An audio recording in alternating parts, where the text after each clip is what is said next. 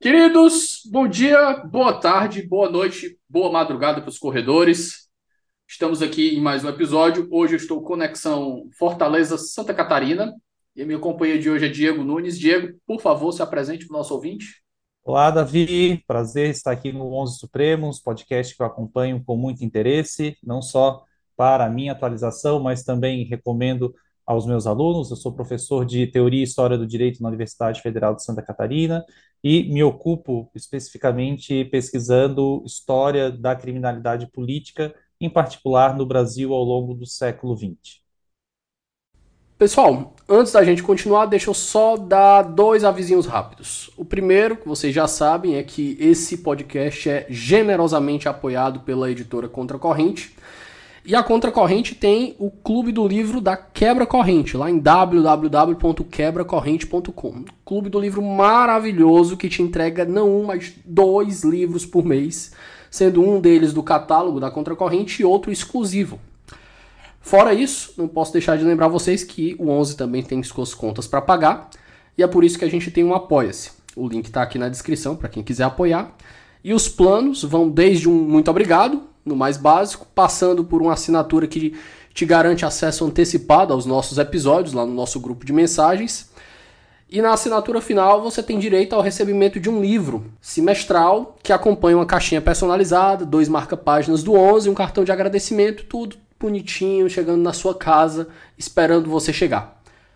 É isso. Se o 11 faz parte da sua vida e você puder dar essa força pra gente, a gente agradece demais.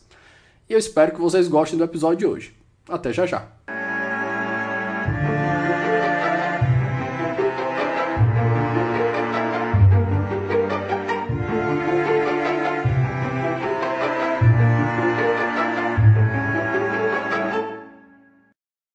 Feito esse jabá, Diego, por favor, explique primeiro para o nosso ouvinte qual é o tema que a gente vai tratar hoje e por quê. Bem, a gente vai conversar hoje sobre a passagem da chamada ideologia de segurança nacional, presente especialmente na ditadura militar brasileira, para a chamada é, tratamento dos crimes contra o Estado democrático. Então, a gente vai fazer uma abordagem de história do direito penal, mas também necessariamente passando por direito constitucional e direito penal, em tentando entender né, é, algumas das questões que têm chegado ao nosso presente mais próximo, desde a grande polarização política dos últimos anos até, enfim, né, é, o atentado à Praça dos Três Poderes em 8 de janeiro último. A primeira pergunta, então, Diego, eu acho para a gente tocar isso daqui é o que é, acho que sempre bom começar com conceitos, né, para tirar a sujeira da mesa e ninguém ter uma confusão epistemológica o que é a ideologia de segurança nacional e onde é que ela surge? Bem, essa é uma pergunta muito interessante, porque ela surge antes da ditadura militar brasileira. Ela surge efetivamente após a Segunda Guerra Mundial, quando o Brasil se alinha né, aos países do bloco ocidental capitalista e começa a haver um grande intercâmbio entre né, as Forças Armadas brasileiras e dos Estados Unidos. Isso faz com que no Brasil se funde a Escola Superior de Guerra, inspirada no National War College dos Estados Unidos, e justamente nesse sentido começa a haver o um intercâmbio não apenas de estratégias militares, né, é, armamentos, etc., mas também do tipo de ideologia que forja né, as Forças Armadas. E esse tipo de ideologia começa a se penetrar a partir com muita força dos anos 50 é, no Brasil, tá? dentro das Forças Armadas, mas também extrapolando isso, né, é bem conhecido uma série de episódios os quais os militares interviram também durante esse período democrático entre 1946 e 1964, como, por exemplo, a posse do Juscelino Kubitschek, e a partir disso cria-se um movimento de estudos nas Forças Armadas, os quais começa a se estabelecer que, após a vitória contra os inimigos nazifascistas, começa a surgir um novo tipo de inimigo, né, que é o chamado subversivo. E esse subversivo, ele não necessariamente está num país estrangeiro, mas ele pode estar em qualquer parte. Isso, claro, está mirando na ascensão né, que o comunismo teve após o final da Segunda Guerra Mundial, com a vitória né, é, na Segunda Guerra Mundial, junto né, dos Estados Unidos, Inglaterra e França, com a União Soviética e a sua expansão para a Europa e a cortina de ferro. Então havia um grande medo que houvesse essa expansão para a América Latina, como de fato houve, como por exemplo em Cuba, tá? e não se queria que houvesse esse tipo de episódio em outros países da América Latina, em especial países estratégicos como o Brasil. Então começa-se a construir esse tipo de pensamento que vai acabar se irradiando para a legislação comum, não apenas para a legislação militar, não apenas para assuntos de defesa nacional, mas começa a permear também tá, é, o pensamento jurídico cotidiano. E aqui entram né, as chamadas leis de segurança nacional. Ainda que nós já tivéssemos, no período de Getúlio Vargas, né, uma lei de segurança nacional em 1935 e um tribunal de segurança nacional, um tribunal de exceção criado para julgar criminosos políticos em 1936, tá? e que teve, é, perdurou durante todo esse período da era Vargas, ali ainda você tinha uma visão antiga tá? é, dos crimes políticos, em que você estava mais preocupado com, claramente, o inimigo interno, aquele identificado tá? dentre é, as, as, fileiras dos inimigos é, comuns tá? é, do Estado. Mas com né, a ideologia da segurança nacional, essa ideia se expande, então a preocupação se torna global e não mais apenas uma ameaça ao território nacional, em que deve haver uma colaboração entre esses países do eixo capitalista, e por conta disso existe uma grande preocupação em tentar identificar o que é esse inimigo e quais são as características dele. E daí vão surgir uma série de conceitos é, correlatos, como guerra subversiva, e guerra psicológica. Ou seja, a ideia de que existe né, toda uma tarefa né, de tentativa de, é, por dentro do Estado, né, é, implodir as é, instituições presentes. Então, a ascensão do comunismo implicaria na ascensão né, de um determinado modelo de estudante, de operário, e que esses teriam essas características de subversiva, alinhados a ideologias de esquerda, a ideias internacionalistas, né, não preocupados com a soberania nacional, e aspectos que vão chegar até a guerra psicológica, quando a gente está falando efetivamente de propaganda e, para utilizar o nosso jargão mais conhecido hoje, é, implicando em sérias restrições à liberdade de expressão de pensamento, de cátedra e por aí vai, porque mirava efetivamente aqueles que liam, divulgavam materiais que tivessem alguma simpatia à é, ideologia é, comunista. Diego, é, essa, esses pontos, apesar deles você ter falado que eles começam pós Segunda Guerra, e a gente vê aí eles sendo catapultados por macartismo e, e, e fenômenos do gênero, mas a gente pega ali no pegar os Estados Unidos come, começo final da década de 10 pós Primeira Guerra Mundial, ascensão, ascensão e, e, e alastramento do, dos efeitos da, da revolução da revolução russa. E a gente tem ali o que eles chamaram de primeiro Red Scare, né, o primeiro medo vermelho.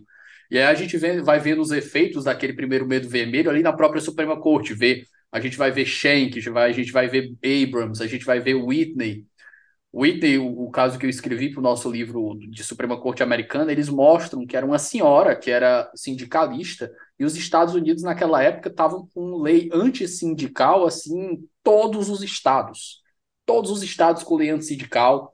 O caso de Abrams, se eu não me engano, era um monte de, de, de comunista que jogaram panfletos de cima de um prédio, no meio de uma rua, acho que em Nova York, e eles estavam pedindo para as pessoas boicotarem os esforços de guerra. Aquilo ali na época foi suficiente para os caras serem condenados. Porque eles estavam indo contra a guerra e estavam sendo subversivos e tinha toda aquela, aquela ideia de era o, paradigma de controle era o, bad tendency test, ou seja, bastava que um discurso pudesse causar um, um, um mal-estar para ele ser proibido.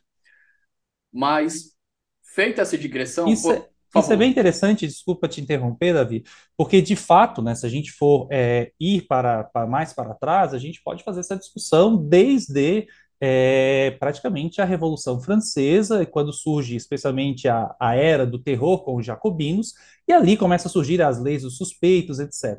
Toda a arquitetura é, penal com relação ao que a gente vai chamar genericamente, a nossa Constituição ainda hoje intitula crimes políticos, é baseada nessa ideia, né, de uma transmutação né, da ideia da lesa majestade, que a gente conhece desde lá do Império Romano, passando pelo medievo, para a lesa república, ou seja, para ir contra os ideais desse Estado. E talvez seja essa a grande diferença que acontece com a ideologia da segurança nacional a partir dos anos 50. Porque até então, ao longo do século XIX, XX, mesmo com movimentos internacionalistas, como tu citaste, dos anarquistas e dos comunistas que já se faziam presentes, inclusive no Brasil, né, o movimento sindical brasileiro é, dos anos 10, 20 é fortemente marcado pela presença dos anarquistas, a partir dos anos 30 da presença dos comunistas, já citei toda a o sistema de punição ocorrido durante é, a Era Vargas, né? cheguei a me ocupar com bastante detalhe disso na minha tese de doutorado, mas talvez a, a, grande questão é que, apesar disso, apesar desses movimentos já serem internacionalistas, o tipo de arcabouço teórico e o tipo de instrumental jurídico de repressão eram pensados em torno do Estado Nacional. E a partir da ideologia de segurança nacional, começa a se pensar em estratégias de abrir esse horizonte para é, possibilidades mais amplas. E por isso, né, como eu havia citado, que inclusive vão é, participar das cartilhas da Escola Superior de Guerra e vão chegar às leis de segurança nacional da ditadura, a presença de conceitos como guerra é, subversiva e guerra é, psicológica. Justamente para poder abrir ao máximo essa figura do inimigo e abrir ao máximo a ideia de que a repressão não é apenas né, ao Estado em si, mas é a ideia de segurança nacional no sentido de que, como um sentimento, como um estado de espírito propriamente, menos do que é, você tinha anteriormente com uma ideia de efetivamente uma lesão a um bem jurídico do Estado Nacional, etc. Então, talvez essa seja a grande marca de ampliação e como a gente é, vai poder perceber, como consequência, né, é, tipos penais, por exemplo, muito abertos, muito amplos, para que coubessem né, todas essas possibilidades de que poderia se chamar de subversão da ordem, inclusive incluindo coisas que tradicionalmente eram julgadas como crimes comuns, como, por exemplo, sequestros, roubos, e eram, por exemplo, comuns é, realizados por movimentos subversivos, né, para utilizar a linguagem da época, é, durante a ditadura militar brasileira. A gente estabeleceu o conceito, contextualizou um pouco aqui, mostrou onde é que isso surge. Vamos passar agora, se eu não tiver pulando alguma coisa para o começo e implementação dessa ideologia durante o regime militar, durante a ditadura. É, de fato, com a ditadura militar, essas questões ganham mais força. Né? Você tinha uma lei de segurança nacional de 1953, editada ainda no governo democrático eleito de Getúlio Vargas, que já trazia alguns desses conceitos, né? inclusive com a possibilidade da participação da justiça militar em alguns casos específicos, tá? o que também não era o ineditismo, porque o Tribunal de Segurança Nacional da, da era Vargas, né, da, do Estado Novo, foi criado também supostamente como uma corte militar temporária, depois ele se torna uma corte civil com a presença de juízes militares, uma espécie de corte mista, tá? mas com a ditadura militar é que você estabelece que, basicamente, o problema dos crimes políticos não são um problema político propriamente, mas são um problema militar, e que, portanto, devem ser tratados com a linguagem militar, com especialmente essa ideologia da segurança militar, e depois também julgados exclusivamente por cortes militares. E daí se cria né,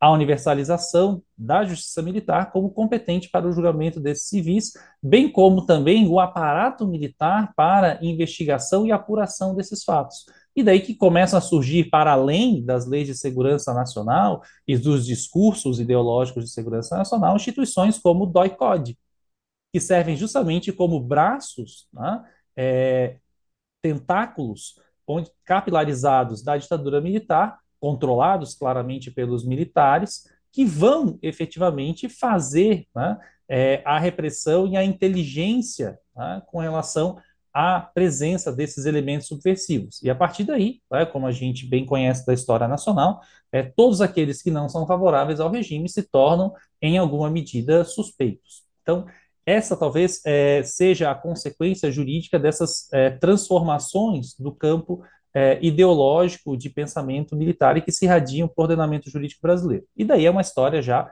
bastante conhecida. Né? Você tem já muita gente que discutiu sobre esses temas. É, me interessa particularmente nessa proposta de tema que nós é, estamos discutindo, da passagem dessa ideologia da segurança nacional à tutela do Estado Democrático de Direito, que o fim da ditadura militar não representou o abandono, ao menos, tá? de alguma maneira é, residual dessas questões. Tá? Você tem claramente o governo militar de João Figueiredo editando né, uma lei de segurança nacional em 1983, que esteve vigente né, até é, o final de 2021, justamente como um modo de tutelar a transição do regime. Se fala muito da lei de anistia como esse instrumento de tutela da transição do regime, mas a lei de segurança nacional de 1983 é né, um desses instrumentos. Tanto é verdade que após é, o início do governo civil em 1985, se passam a fazer uma série de tentativas de modificação dessa legislação de 1983. Você tem uma série de projetos de lei que vão se acumulando, né? inclusive depois, durante e após a Assembleia Nacional Constituinte de 87 e 88, e que vão se acumulando, mas que não conseguem ganhar força, justamente porque, de um lado, ainda há uma forte resistência do meio militar, tá? que coloca essa como uma das condições do acordo para aquela transição democrática, nos termos em que é, os militares é, a imaginavam, tá? é, e de outro, tá? a sociedade civil passando por uma série de transformações, até chegar ao ponto né, em que essa discussão se torna secundária, ao menos no, é, no imaginário e no cotidiano brasileiro. Né?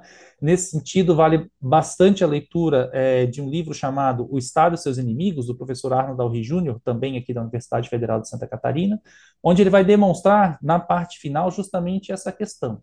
Então, com né, o fim da ditadura militar, com o fracasso dessas tentativas de modificação é, de legislação, né, acaba se abandonando um pouco essas questões, então para-se de se falar de crimes políticos, para-se de discutir isso, e se começa a discutir dentro do âmbito brasileiro, muito fortemente, o problema da criminalidade interna. Então, toda aquela carga que você tinha com relação ao subversivo passa a ser vista né, para o marginal, para o criminoso urbano, para o traficante de drogas, para o chamado crime organizado, e daí que vão surgir uma série de reformas no nosso sistema penal, como lei de crimes hediondos, né, é, lei da prisão temporária e uma série de outras legislações que têm como objetivo justamente já ali nos anos 90, né, é, enrobustecer os aparatos de é, repressão. Lembrando que boa parte né, dos nossos aparatos é, cotidianos de repressão, diga-se Polícia Civil e Polícia Militar, estavam também, de certa forma, bastante contaminados pela ideologia de segurança nacional e pelos métodos né, é, utilizados é, para a repressão, tendo em vista é, treinamentos, tendo em vista a presença, inclusive, de é, membros das Forças Armadas nessas é, forças de segurança comum durante a ditadura militar e depois a manutenção deles após a queda do regime, que são questões é, bastante comuns também para quem discute justiça de transição, que talvez um dos problemas que se tenha é, deixado passar de modo mais grave na transição democrática do Brasil foi de não se ter olhado com um pouco mais de atenção a formação né, é, das forças de segurança brasileiras, justamente porque elas, ao longo né, é, do período da ideologia de segurança nacional, tiveram né, uma grande é, uma grande comunicação com esses agentes e, portanto, é, mantiveram, utilizaram determinadas práticas que até hoje, infelizmente, ainda em alguns casos, você volta e meia encontra em noticiários ou mesmo em estudos científicos mais apurados sobre o tema. Diego, fazendo a transição que a gente falou agora, né? A gente tratou introdução, conceito, ditadura militar. Quando a gente tem a implementação dessa ideia lá na Constituição de 88, que a gente vai tratar do Estado de Direito, quais as dificuldades que a gente passou? Porque o processo constituinte ali, até onde a gente estava, né? A gente lembra, e quem pegou um pouquinho de história do direito, vai lembrar que a gente tem aquela lei de anistia, que é uma excrescência, que os militares conseguiram, estavam prevendo ali que os regimes estavam tudo acabando ali na América Latina, e eles disseram, ele, ó, é melhor a gente, a gente tutelar a transição e a gente guiar os termos do que a gente deixar acabar aqui e acabar virando virando é, boi de piranha, sei lá o que seja, né? Virar as vítimas, entre aspas, aí. Exato. Então eu te pergunto, no processo constituinte, quais foram as dificuldades que foram enfrentadas para fazer pelo menos essa transição, essa mudança? E o que que restou dela até aquele momento? O que que restou da ideologia, do core da ideologia, dentro da Constituição de 88, até aquele momento da Constituinte?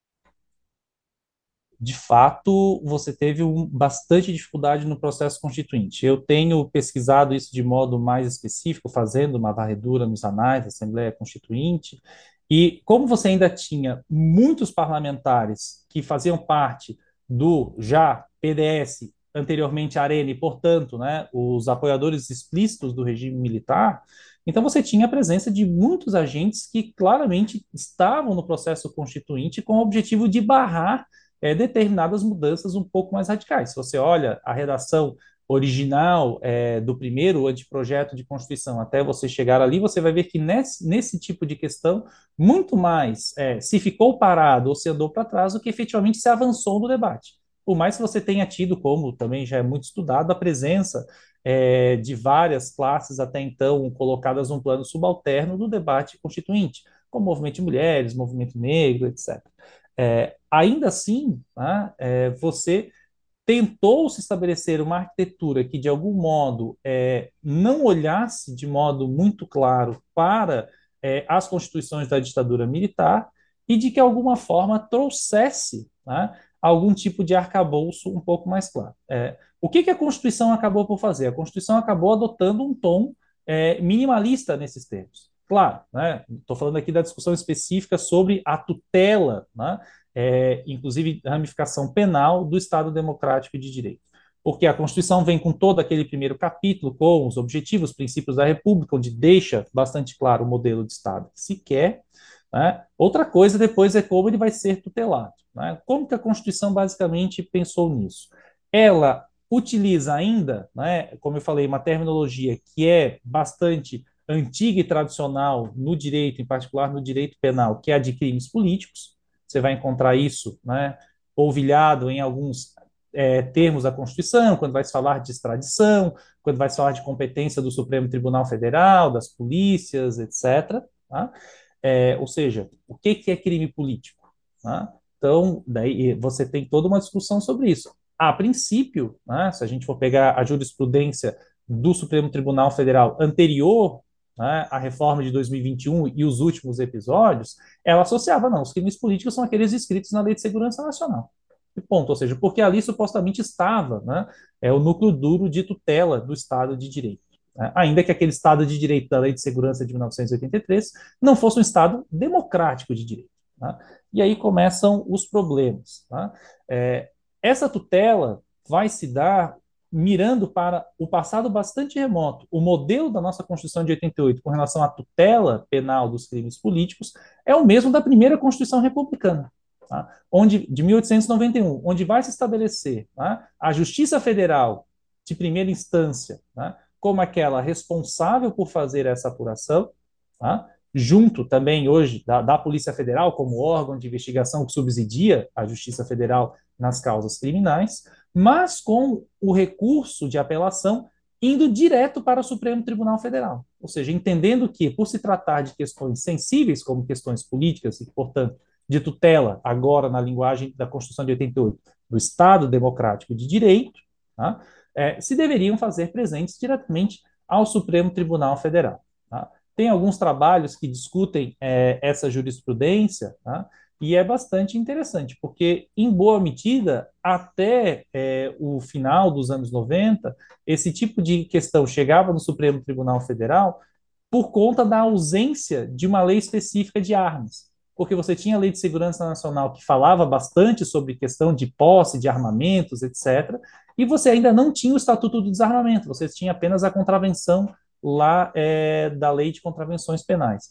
Isso fazia com que houvesse uma grande confusão se estar em posse de determinadas armas, como granadas, metralhadoras, etc., seria um problema de segurança nacional ou um problema de segurança pública urbana, aquilo que eu falei, ou seja, essa passagem do inimigo subversivo para né, o marginal é, da, do tipo de criminalidade urbana organizada é, que nós conhecemos. E, de fato, a jurisprudência do Supremo Tribunal Federal foi dizendo, não, esse é um problema de criminalidade urbana, esse não é um problema político, e, portanto, né, não devemos nos preocupar com isso. Boa parte da jurisprudência até os anos 90 trata disso. Depois, no final dos anos 90 e no começo dos anos 2000, que vão surgir problemas com relação a é, movimentos sociais, como o movimento dos trabalhadores rurais sem terra, por exemplo, né? onde você começa a ter aquela série de é, invasões durante o governo Fernando Henrique, né? e aquilo começa a chamar a atenção é, num sentido um pouco mais amplo de se discutir. Efetivamente, esses sujeitos, eles estão né, é, fazendo um, um, uma reivindicação apenas com relação à propriedade privada, um direito né, é, previsto na Constituição como reivindicável, ou ali efetivamente você está atingindo as bases do Estado. Né, por conta dos métodos, né, onde eventualmente começava a se falar em terrorismo, a palavra terrorismo começava a circular no nosso ordenamento jurídico, e, novamente, né, o, a Justiça Federal e, eventualmente, o, o, Supremo Tribunal Federal, quando foi chamado, também não. Isso não é um problema, isso não é um problema político, isso é um problema de discussão de outros tipos de direitos. Tá? Até que né, nós vamos chegar nas chamadas jornadas de 2013, quando você vai ter aquela série de movimentos Diego, reivindicatórios, permite, em permite, que as coisas vão começar a mudar de quadro. Eu queria uma digressão anterior aí, bem no meiozinho. Eu queria saber como o atentado terrorista às Torres Gêmeas, né, lá em 2001, afetou externa e internamente o Brasil. Porque o Brasil é um país que, conhecidamente, não tem problemas desse, desse dessa natureza. Agora que a gente está começando a ver algum nível de terrorismo doméstico, né? Parece que está ficando cada vez mais frequente esse negócio de ataque à escola, o pessoal aqui imitando os americanos.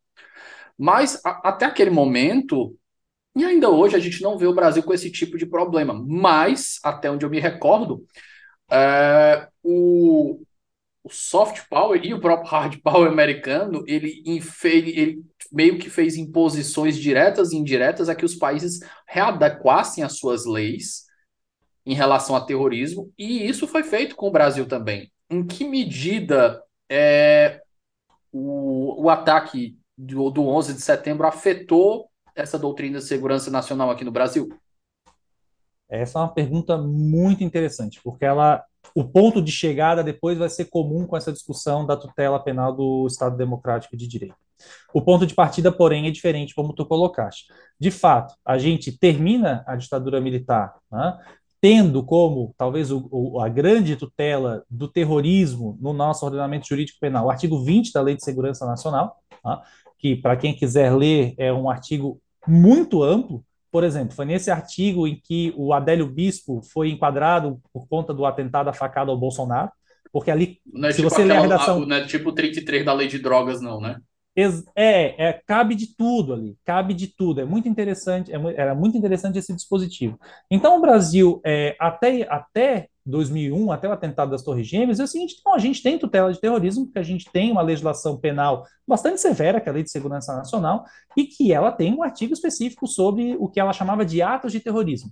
E apenas isso, ela não intitulava quais eram esses atos. Então, portanto, como eu falei, muito flexível. Tá?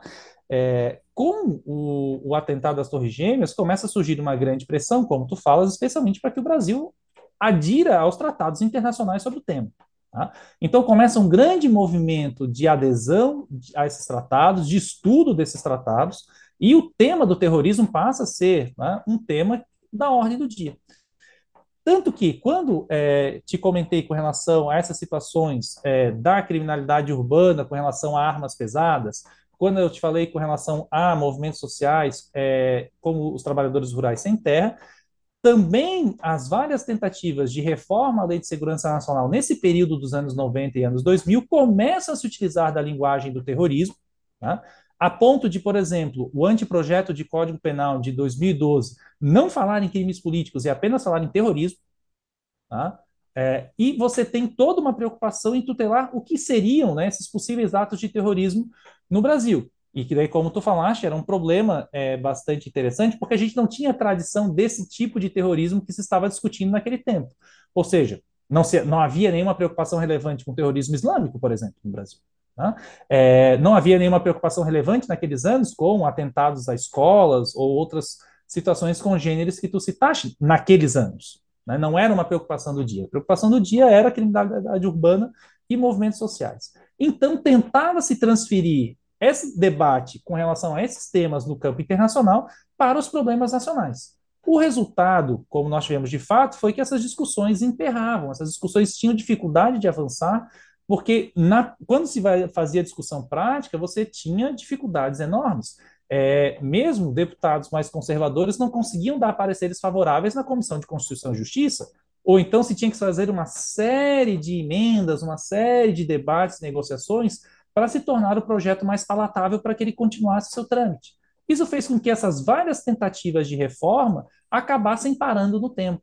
Tá? É, eu tenho um texto específico sobre isso, a gente tem mais de 30 né, tentativas de reforma de 83 até 2001 e que efetivamente não conseguiram chegar a cabo por situações como essa. Então, você tinha um debate internacional que é, instigava, que puxava a discussão, você tinha né, uma série de demandas internas que tornavam é, essa possibilidade de é, de jogo de espelhos possível, ainda que de modo distorcido, mas você não conseguia ter é, efetividade nessa discussão. Quando que a questão se resolve? A questão se resolve, como tu falasse, por um ato de imposição internacional. Basicamente, o Brasil não teria podido sediar as Olimpíadas se não tivesse uma legislação antiterrorismo. Foi um dos acordos tácitos né, é, que ocorreu. E ainda assim, a lei antiterrorismo surge às vésperas das Olimpíadas. As Olimpíadas são no meio do ano, a lei antiterrorismo é de março de 2016. Tá? Então, mas ali você já tinha a tramitação do projeto de lei, você já tinha uma série de discussões que tornavam né, o fato é, possível, ou seja, não, o Brasil se comprometeu, ele vai, né, vai dar conta disso, era uma das pressões que o, o governo Dilma passou a sofrer naquele período específico, precisamos encerrar essa lei, e de fato o final da discussão foi um final bastante tenso, porque a lei, se você pegar a lei de terrorismo no Brasil, ela é uma lei bastante razoável, comparada com uma série de leis penais especiais que nós temos na nova república, ela, por incrível que pareça, apesar de tratar de um tema muito sensível, ela tá, é relativamente bem escrita. Por quê? Porque ela delimita bem o bem jurídico, ela delimita razoavelmente bem as condutas, tanto que as condutas que não eram razoavelmente delimitadas foram vetadas, aí né, você não teve nenhuma tentativa de derrubada de veto posterior, mas o único debate relevante acerca da lei antiterrorismo às vésperas da sua publicação foi o quê? Justamente um revival desse problema. E, os, e o movimento sem terra? E o movimento dos trabalhadores sem teto? Essa gente pode ou não ser enquadrada no terrorismo? E daí surge né, um artigo com uma cláusula de salvaguarda dizendo aqueles que estão lutando por direitos individuais e sociais né, não podem é, ser punidos pela legislação antiterrorismo. E que depois a gente vai ver, vai se repetir na lei de 2021 com relação aos crimes contra o Estado Democrático. Ou seja, esse debate dos anos 90 e dos anos 2000 estava ainda presente né, em 2016, quando finalmente a gente tem uma lei penal que tutela de modo razoável é, o terrorismo. E, de fato, né, se a gente for pensar, a gente teve pouquíssimo, até então, uso dessa lei. Né? Que alguns vão se lembrar da operação hashtag lá em Foz do Iguaçu, etc. Mas, fora isso, você não teve grandes repercussões. Espera só um momento que a gente volta já. Fala galera, tudo bem? Galera, tô interrompendo seu episódio rapidinho para dizer que meu nome é Felipe Augusto, sou defensor público federal, mestre e doutor em direito e fundador do Ouse Saber, curso preparatório para concursos, que é um parceiro aqui do Onze Supremos. Eu tô aqui hoje só para te dar um recado rapidinho para dizer que o Ouse se orgulha bastante de empregar muito trabalho, muita energia, muita dedicação para fazer materiais de excelência, materiais de alta qualidade para sua preparação para concursos. Se você sonha com concursos públicos para carreiras jurídicas, defensoria, Ministério Público, magistratura, procuradorias ou delegado de polícia, o Ouse pode ser o lugar adequado para sua preparação. Vem conhecer a gente no arroba Saber no Instagram e conheça os nossos cursos que já aprovaram mais de 5 mil pessoas. Diego, jornadas de 2013 agora. E aí eu vou lhe pedir para você fazer uma contextualização histórica, porque por mais que esteja próximo, eu fico pensando, sabe em quem? Eu fico pensando no estudante de direito que entrou na faculdade por volta de 15, 16, ou seja, as jornadas de 2013 foram na época que o cara devia estar com uns 14, 15 anos, ele não prestou atenção politicamente em nada daquilo, deve estar se formando agora, se formou há pouco tempo, e eu quero que essa, esse público específico esteja bem ciente do que é, do que aconteceu e como isso impactou aqui o, a, o tema da nossa conversa. Ou eventualmente até ele participou dessas jornadas em uma manifestação pacífica e nem sabia do que estava efetivamente se tratando. Né? É, basicamente, as jornadas de 2013 surgem né, de dois movimentos paralelos. De um lado, o não vai ter Copa, né, toda aquela discussão, ah, nós não queremos a Copa do Mundo porque a Copa do Mundo tem muitos gastos, nós queremos não é hospitais, é padrão FIFA. E, por outro lado, né, a questão do aumento é, do transporte coletivo, particularmente na cidade de São Paulo, onde você tinha esse slogan de não eram apenas 20 centavos. Né? Então, a junção desse, dessas, desses dois movimentos paralelos né, é, criaram uma série de fatos. Some-se isso, né, o surgimento da presença dos então chamados black blocs, né, que eram, né, é, que eram grupos que se aproveitavam dessas manifestações para é, efetivamente é, né, fazer reivindicações mais radicais ou eventualmente realizar atos de depredação é, a bancos, etc. Ou seja, você começa a ter uma conjunção de é, manifestações que vão, né, são muito díspares entre si. Tá? Então, de um lado você tem, pô, o pessoal, pô, por que a gente está gastando dinheiro com Copa do Mundo? Pô, por outro lado, pô, passagem de ônibus. Daí surge no meio os black blocs e depois, em 2014, surge a Operação Lava Jato. Tá? Então, todo esse caldo de reivindicações, de insatisfações, que inclusive né, fizeram com que é, quase que a Dilma não fosse reeleita e depois reeleita, reeleita fraca, né, e com consequência depois, dois anos após, é, tendo seu impeachment consumado, né, por razões jurídicas bastante é, discutíveis. Né, é, é o que eu converso com todos os amigos. Eu disse assim, pessoal, dá para a gente sustentar que o impeachment teve problema, dá para sustentar um monte de coisa. A única coisa que não dá para sustentar é que o impeachment foi normal. Pronto, eu acho que dá para a gente concordar. A esquerda e a direita é isso. Eu converso com os meus amigos, eu, eu sigo a tese do Tushnet de que aquilo é um exemplo de hardball. Quem não segue, tudo bem, vou brigar por isso. Cada um cada um está limitado aí por suas leituras, por seus vieses mas eu acho que dá para gente a gente convir aqui nessa pequena digressão de que não foi normal. E que de fato surgiu em 2013. Né? Ou seja, se não houvesse 2013, provavelmente não haveria essa sucessão de é, fatores que redundaria, por exemplo, no impeachment. Né? Ainda que nessa história toda, por incrível que pareça, né, no tema que nós estamos discutindo, impeachment seja um assunto secundário. Né? Porque as coisas, a, a, escalada não teve nenhum tipo de refreamento ou nenhum tipo de modificação por conta disso. Né? É, consequências disso, né? Você começou a ter, a partir de 2013, um uso cada vez mais frequente, em alguns momentos, inclusive indistinto, das chamadas GLO, né? É, garantias da lei da ordem. Ou seja, de você trazer de volta os militares para tutelar problemas né, da sociedade civil. Então, todo esse caldo né, de reivindicações, e como tu falasse, dos mais diversos vieses, tá, foi trazendo né, consigo o quê? Um acirramento político. E o fato interessante disso é que esse acirramento político começou a ser percebido nas delegacias de polícia quando, e depois fartamente noticiados pela imprensa, quando o enquadramento jurídico das condutas deixou de ser como tradicionalmente era feito, dano ao patrimônio público, ameaça, lesão corporal, etc., para crimes previstos na Lei de Segurança Nacional de 1983. A Folha de São Paulo tem um levantamento bastante interessante de claramente a escalada de inquéritos policiais na Polícia Federal por conta da aplicação da Lei de Segurança Nacional, ou seja, a Lei de Segurança Nacional de 1983, a partir das jornadas de 2013, passa a ser o instrumento jurídico pelo qual se imagina uma resposta adequada à ameaça ao Estado Democrático de Direito. E daí a gente passa a ter vários problemas. Justamente porque você não tem nessa Lei de Segurança Nacional uma tutela a um Estado democrático de direito, mas não somente a um Estado de direito. Você, inclusive, encontra essa linguagem prevista em vários dos tipos penais dessa antiga lei, ou seja, você Quando se fala de Estado de Direito, de que Estado você está falando? Você está falando do Estado que existia no Brasil até aquele período, que era o Estado da ditadura militar, tutelado pelas Constituições de 67 e a emenda ou Constituição, se assim preferir, de 1969. Passando 2013, agora a gente entra no governo Bolsonaro, governo marcadamente ocupado por militares em todas as esferas, em todos os escalões, tanto horizontalmente quanto verticalmente, né?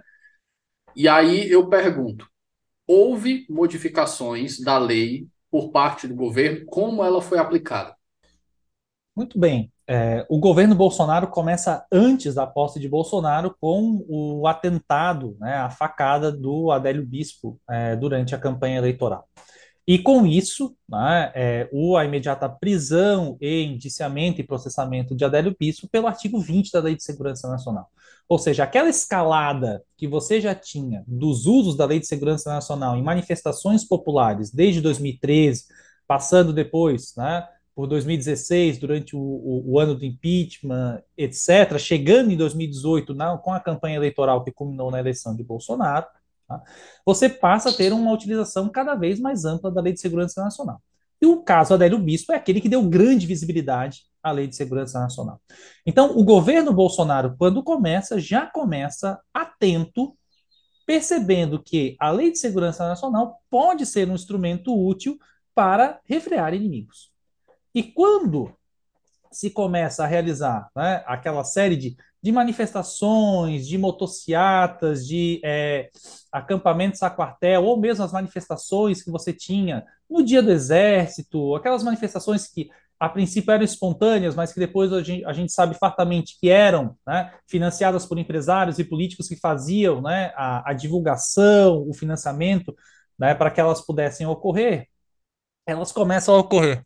de modo bastante efusivo, você começa a ter ali alguns movimentos que começam a se tornar um pouco mais radicais, mas que a princípio estão protegidos do governo, porque o governo não vai aplicar a Lei de Segurança Nacional àqueles que lhe são favoráveis. O governo vai se preocupar em aplicar a Lei de Segurança Nacional àqueles que lhe são contrários. Então você vai ter episódios como o outdoor do Pequi Ruído, ou você vai ter o episódio dos meninos né, que fizeram um comentário besta no Facebook, na cidade de Uberlândia, e por aí vai. Então, o ministro da Justiça, inclusive, se torna é, uma figura importante porque ele passa a requisitar a, a Polícia Federal. Inquisidor-Geral de Justiça. Exatamente, para que se faça as investigações, apuração e, eventualmente, como ocorreu, diversas prisões preventivas né, e, e processamentos por isso.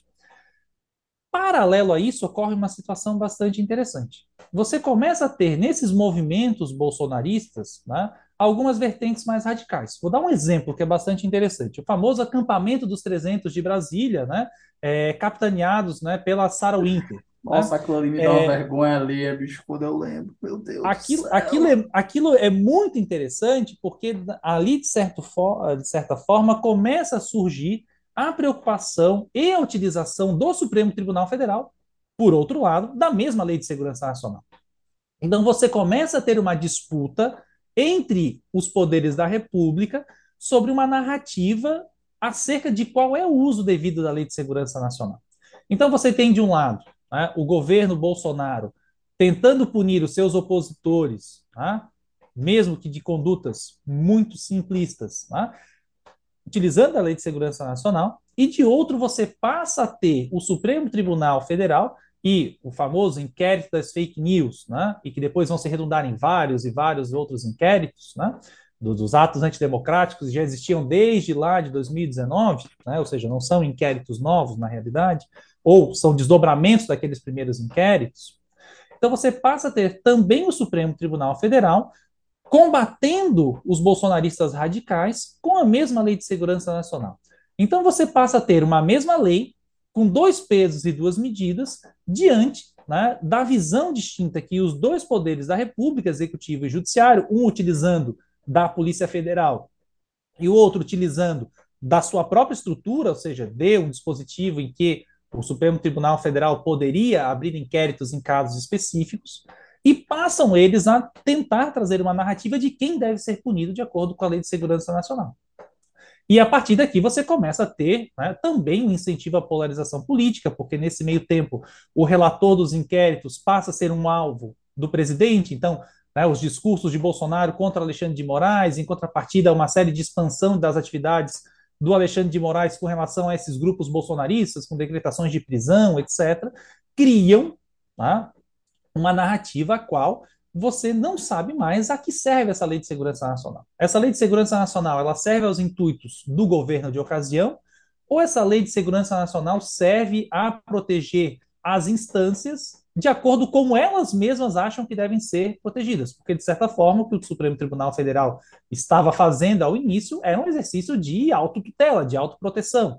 Alguns vão, inclusive, é, se valer da teoria do contempt of court para justificar, teoricamente, as ações do Supremo Tribunal Federal com a inauguração desses inquéritos. Né? Então, você tem toda uma disputa de narrativas também teóricas né, é, para pensar esse uso. No meio do caminho, você tem o Congresso Nacional. O Congresso Nacional começa a perceber, e como de fato ele é, tomou um papel mais relevante do governo Bolsonaro de poder se tornar um árbitro de disputas, tá?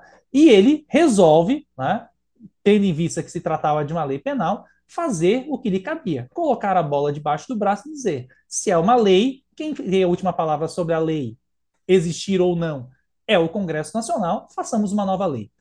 Então, o que acontece nesse, nesse momento, Davi? Acontece algo muito interessante. Aqueles mais de 30 projetos de lei, alguns deles com mais de 30 anos de idade, tá? são todos reunidos, tá? Se designa um, uma nova relatora, a deputada Margarete Coelho, do, do Piauí, e ela se torna responsável por fazer um substitutivo global em caráter de urgência, né? diretamente nomeado pelo é, presidente da Câmara. Por quê? Porque no regimento da, do, da Câmara dos Deputados diz: quando o assunto envolver é, liberdades democráticas, Estado democrático de direito, você não tem muita necessidade de justificar o regime de urgência. Então, simplesmente se colocou ali o artigo do regimento, se designou a relatoria e se começaram os trabalhos. Isso era março de 2021. Ou seja, quando você já estava numa escalada bastante grande, especialmente depois da pandemia. Porque a pandemia também, de certa forma, catapultou uma série dessas manifestações e a presença de algumas dessas manifestações é, realizadas em momento em que as cidades estavam em lockdown, então o incentivo das pessoas estarem na rua, estarem sem máscara, estarem aglomeradas, etc. Então isso criou né, um clima qual o Congresso Nacional, a Câmara dos Deputados em particular, se sentiu à vontade para fazer a discussão. Tá? E a discussão durante esse período, é, eu pude participar de alguns seminários promovidos por uma série de entidades, né, alguma interlocução também com a própria relatora do projeto, todos eles eram unânimes em dizer: olha, não temos muito tempo, as bases que nós vamos utilizar são essas que nós já temos, não há tempo de criar coisas muito novas. Então, nós não vamos ter a melhor das leis de proteção ao Estado Democrático, nós vamos ter a lei possível de defesa do Estado Democrático neste momento. Esse era o grande discurso. Qual era a lei possível? Convencionou-se que a base do substitutivo era um projeto feito, é, coordenado pelo Ministério da Justiça do governo Fernando Henrique Cardoso. À época, o ministro da Justiça era o Miguel Reale Júnior, mas, na verdade, os autores do projeto eram figuras como o então presidente do STJ, o Cernichiaro, e também, na época, o advogado Luiz Roberto Barroso, né, faziam parte dessa comissão. E eles tinham um projeto que era um decalque, na verdade, do primeiro projeto, do projeto de 1985, o primeiro do governo civil, feito por grandes advogados e defensores de presos políticos da ditadura, como Evandro Lise Silva, Nilo Batista e outras figuras. Então era uma, já era uma versão atualizada e resumida daquele projeto. E com isso se cria né, o projeto que acabou tramitando rapidamente. Né? Em julho de 2021, a Câmara dos Deputados resolve a fatura e manda para o Senado. Tá? O Senado só não resolve imediatamente porque você teve recesso parlamentar nesse período. Tá? E no, no começo do segundo semestre, o Senado recebe o projeto com o compromisso de não fazer alterações substanciais para que ele entrasse logo em vigor, porque eventualmente teria que voltar para a Câmara se houvesse alterações substanciais. Na Câmara, é bastante interessante, apesar de tudo que se fala da Câmara dos Deputados, em, em, várias situações, em várias legislaturas, não apenas anterior, atual ou as ainda precedentes, o projeto teve grande consenso. Né? Então, numa, o processo passou com uma grande tranquilidade. Tá? Passou com uma aprovação, se fosse emenda constitucional, passava do mesmo modo. O quórum foi bastante alto de votação. Diferente do Senado. No Senado, a discussão foi muito árdua, justamente porque os senadores da base do então governo Bolsonaro começaram a dizer: olha, o Senado está sendo violado na sua prerrogativa de revisor, nós queremos revisar, tá? e ali, com uma maioria bastante apertada, garantisse a aprovação. De certo modo, menos mal que o Senado não exerceu seu poder corretor, porque o Senado já estava misturando um pouco as bolas. Se tinham questões que eles queriam tratar na lei de é, proteção ao Estado Democrático, que acabou se tornando um título, título 12 do, da parte especial do Código Penal, né? é, coisas que hoje estão na lei de abuso de autoridade ou congêneres, ou seja, havia uma grande confusão é, daquilo que o governo Bolsonaro falava com relação às famosas quatro linhas da Constituição, qual era o papel do Poder Judiciário, ou seja, não se estava querendo discutir propriamente o conteúdo do projeto, mas estava querendo se discutir o porquê que ia se tirar a Lei de Segurança Nacional nos termos que se estava das mãos do governo Bolsonaro e para suas possibilidades de utilização. Então é nesse sentido que surge a chamada Lei 14.197, que, como eu falei, cria né, esse título final lá no Código Penal, né, uma sopa de letrinhas, né? E começa lá no 359 I ou J e vai até o T e por aí vai. Me lembra muito o antigo Código de Processo Civil nas suas alterações antes de 2015, onde você tinha uma parte e você tinha todo o alfabeto lá no meio. E ali você tem, né, basicamente o quê? Você tem novas versões daquilo que a gente pode convencionar do núcleo duro presente na Lei de Segurança Nacional. Então, os atentados ao Estado, ou seja, ah, então você não e tudo pode. sendo tratado pelo Código Penal. Tudo no Código Penal agora. Tudo lá no Código Penal. Então, coisas como integridade territorial, integridade da soberania, né? e depois né, os chamados crimes políticos clássicos, então o golpe de Estado, a insurreição, que recebeu a nomenclatura de abolição é, violenta do Estado Democrático, ou seja, essas condutas contra o governo as instituições, porque essa lei tutela, de um lado, o próprio território nacional, a presença do Estado, ou seja, o Estado brasileiro tem que ser o Estado brasileiro tal como a Constituição diz que é. Depois você tem as instituições, o poder legislativo, o judiciário, a democracia, etc. E depois você tem algumas tutelas é, complementares. Então você vai ter ali o delito de sabotagem, né, que é atentado contra serviços essenciais, né, é, e depois algumas, é, alguns delitos que foram, foram vetados, como o atentado ao direito de manifestação, ou seja, é, uma preocupação que tradicionalmente se tinha é, com relação à violência policial em manifestações é, pacíficas, e, como eu tinha adiantado lá na discussão sobre terrorismo, a presença de uma cláusula de salvaguarda à defesa de individuais sociais. Então, atividade jornalística, atividade sindical, essas coisas todas não contam como crimes contra o Estado Democrático, porque estão né, tuteladas por liberdades constitucionais bastante explícitas. Diego, a gente teve esse tratamento já pelo, pelo, pela nova lei aplicada ao dia 8, né? A gente teve to, todos os, os, os, processados estão sendo enquadrados ali por, por volta dessa nova lei. A gente não está vendo mais a, a, a doutrina, pelo menos não tradicionalmente, como ela era feita.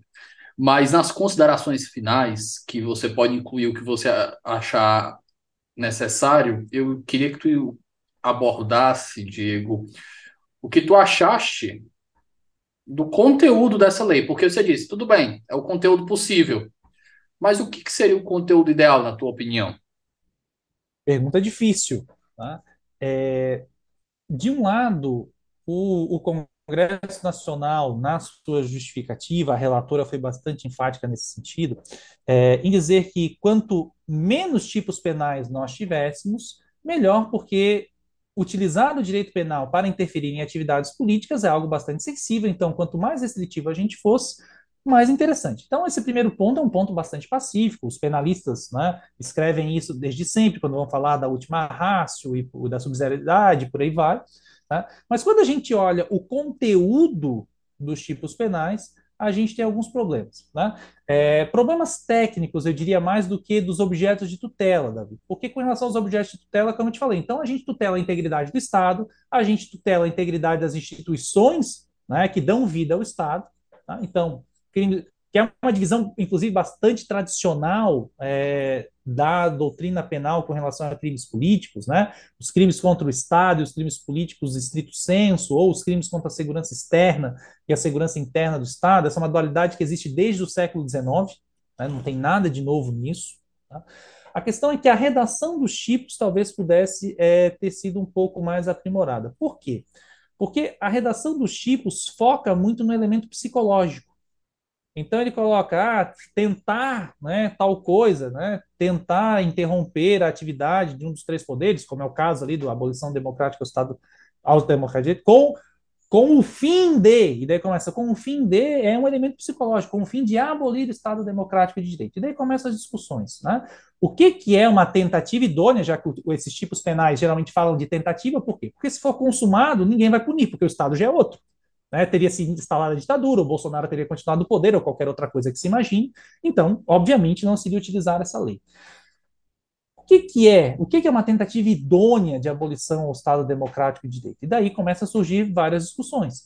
A pergunta é: quebrar vidraças né, do, dos prédios num domingo é uma tentativa idônea para isso?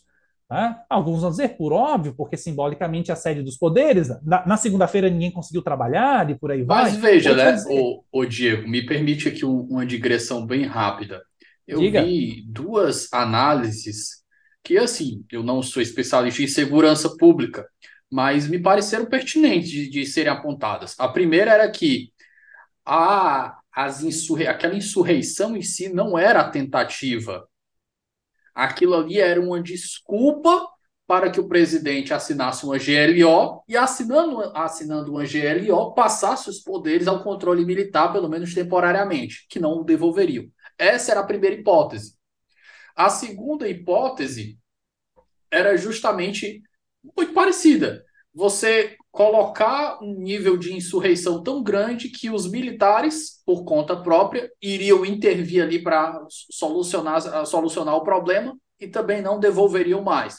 Mas, basicamente, a insurreição em si seria um instrumento, não seria o fim por si mesma.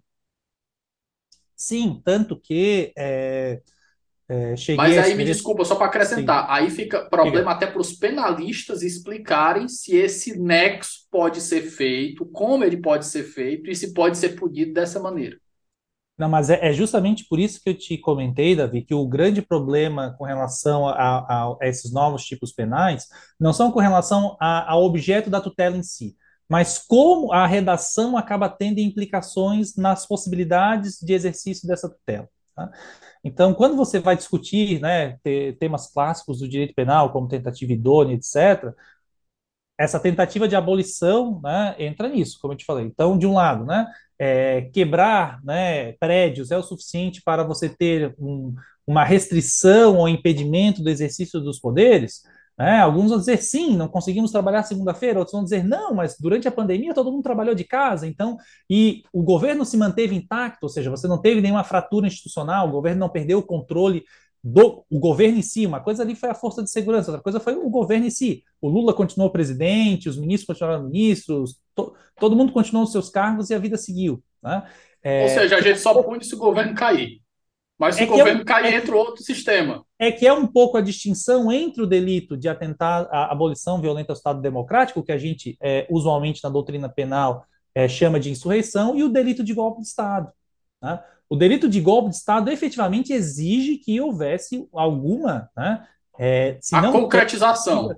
Alguma concretização. A gente se a gente pensar... vai conseguir punir ele sobre o novo regime, são outros 500. Né? Isso. Porque daí, no caso do golpe de Estado, a gente poderia pensar, a tentativa do golpe de Estado, quando deram um tiro na sede do Ministério da Justiça, com Flávio Dino lá dentro, no domingo, no meio das coisas todas acontecendo, talvez ali a gente pudesse pensar efetivamente na punição do golpe de Estado, porque o golpe de Estado é a derrubada do governo, é uma tentativa clara de derrubar o governo.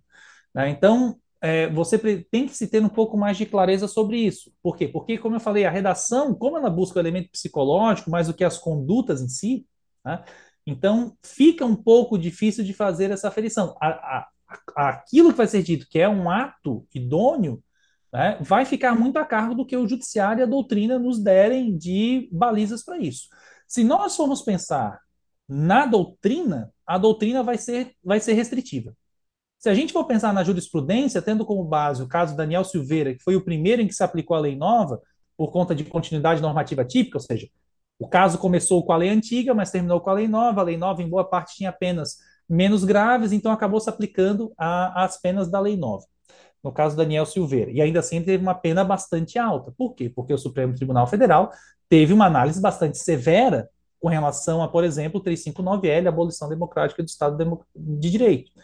É, imagino que provavelmente a tendência é que o Supremo Tribunal Federal mantenha a sua jurisprudência, inclusive pela escalada de gravidade das situações. Mas, de fato, a gente vai ter essa, essa discussão. Né? Conversando com alguns colegas, né, é, muito se diz que talvez a gente deveria ter um, um, um modelo, uma programação é, de é, punição um pouco diferente, que não apostasse tanto no elemento psicológico, ou seja, que o centro, o coração do tipo penal não fosse a finalidade em si, mas que houvesse talvez uma descrição mais detalhada dos atos. Tá? É, que é, por exemplo, né, é, e, e, por isso que os penalistas acabam falando bastante disso, do modelo alemão. É, o, cada tipo penal do Código Penal alemão é imenso porque eles se preocupam em tentar detalhar o máximo as condutas e a escalada de pena com relação às condutas. Porque por que, que eventualmente se discute o problema da tentativa idônea nesses casos que eu estou te falando aqui no Brasil? Porque o risco é o risco do caso Daniel Silveira, ou seja, de penas que talvez sejam desmedidas. Né? Se a gente tem um sistema que, pela tradição, pune a partir do mínimo previsto no, no tipo penal, e a gente pega um caso da Daniel Silveira que foi punido para mais da metade, chegando perto do máximo, então você tem um problema de proporcionalidade das penas, porque você não tem balizas claras. A jurisprudência que vai ter que inventar isso. A própria doutrina que vai ter essa responsabilidade. E essa é uma responsabilidade que, em tese, ninguém quer ter. Né? Ou quem ter vai ter que arcar com os ônus né, argumentativos disso. Porque, com certeza, quando começarem a sair as sentenças desses casos, a se manter o padrão né, que o STF teve no caso Daniel Silveira, provavelmente os penalistas vão começar a dizer isso é desproporcional, isso é inadequado, isso vai contra os nossos princípios tradicionais. Sim, porque vai nesse sentido. Porque é, um, um, grande ponto né, que eu tenho é, refletido nos últimos dias é o seguinte: é, a grande desculpa para se colocar esses tipos penais no Código Penal e não se fazer uma lei especial, como era a Lei de Segurança Nacional e como hoje é a Lei Antiterrorismo, por exemplo, é a ideia de que, pô, esses crimes, quando ficam soltos em lei especial, dão margem a arbítrio, más formulações, etc. O problema não necessariamente é topográfico, ou seja, não é ele estar no Código Penal ou numa lei especial. É como esses tipos foram escritos.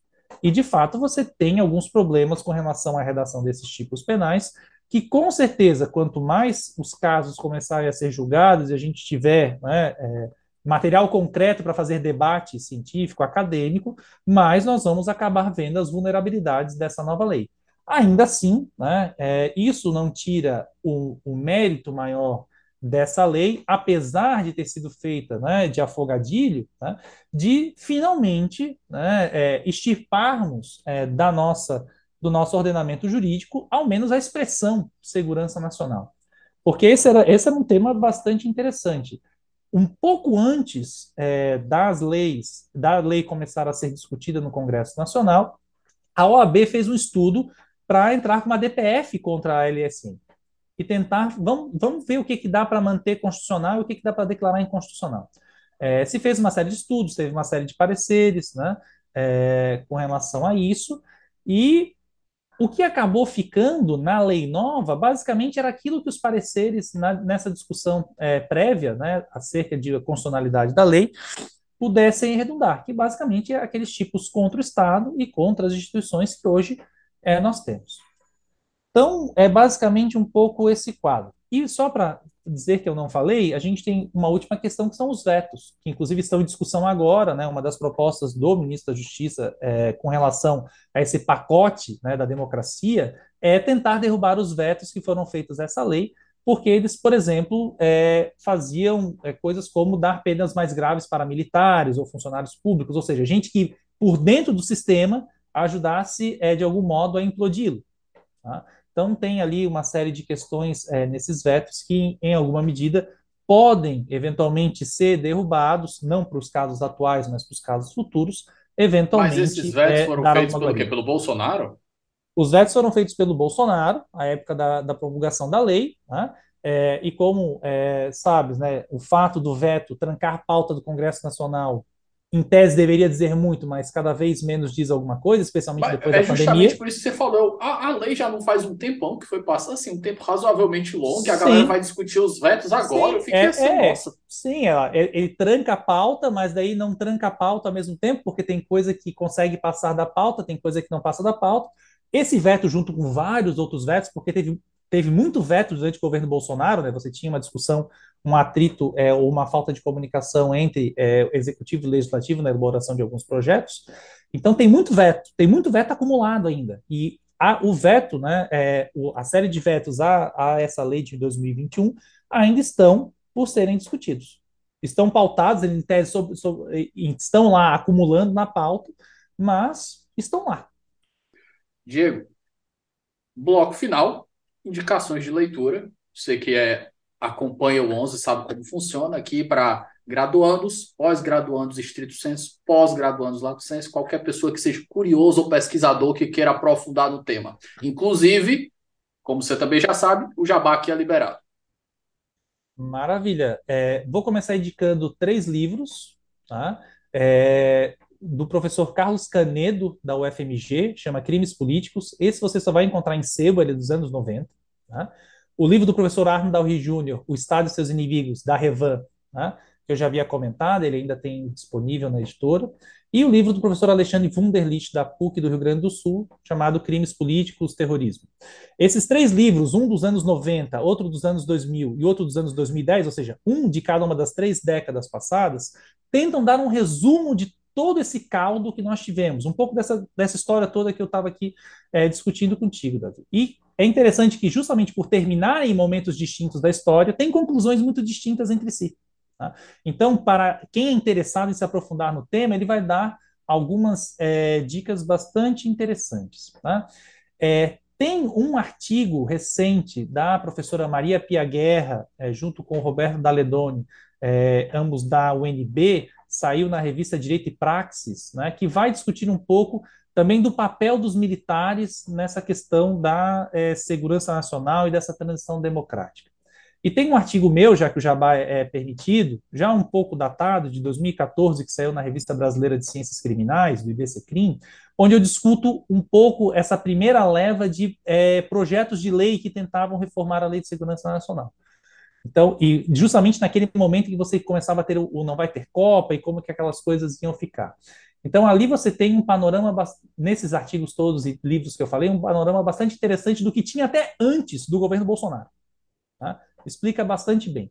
Do governo Bolsonaro para frente, a gente tem pouca literatura. A gente tem os penalistas agora que estão tentando fazer comentários, exegese a esse título 12 do Código Penal. Né? É, infelizmente, a grande maioria ainda de modo bastante insatisfatório. Né? Teria pouca gente interessante para indicar. Talvez o próprio é, capítulo do professor Alexandre Wunderlich no Código Penal comentado do Luciano Anderson de Souza, talvez né, seja o que dogmaticamente é mais adequado, até porque foi escrito por alguém que entende do tema. Né? É, e Recentemente foi lançado um livro por mim organizado com a contribuição de vários colegas penalistas especializados no tema, em que nós fazemos comentários à Lei 14.197, titulado Crimes contra o Estado Democrático de Direito e publicados pela editora De Plácido, de Belo Horizonte. Ali tem um panorama, artigo por artigo, de cada uma das mudanças inseridas no Código Penal, que vão ajudar o público a entender um pouco melhor como se dá, né, a partir de agora, a sistemática de punição aos crimes políticos. Querido Diego, fechamos por aqui. Muitíssimo obrigado pela participação. Acho que a conversa foi bem produtiva. Espero que os ouvintes gostem. As portas estão sempre abertas para a gente tratar de outros temas. Espero que não demoremos muito. Com certeza. Muito obrigado, Davi. Um grande abraço para ti e para todos os ouvintes do Onze Supremos. Pessoal, nós ficamos por aqui. Um forte abraço e até semana que vem.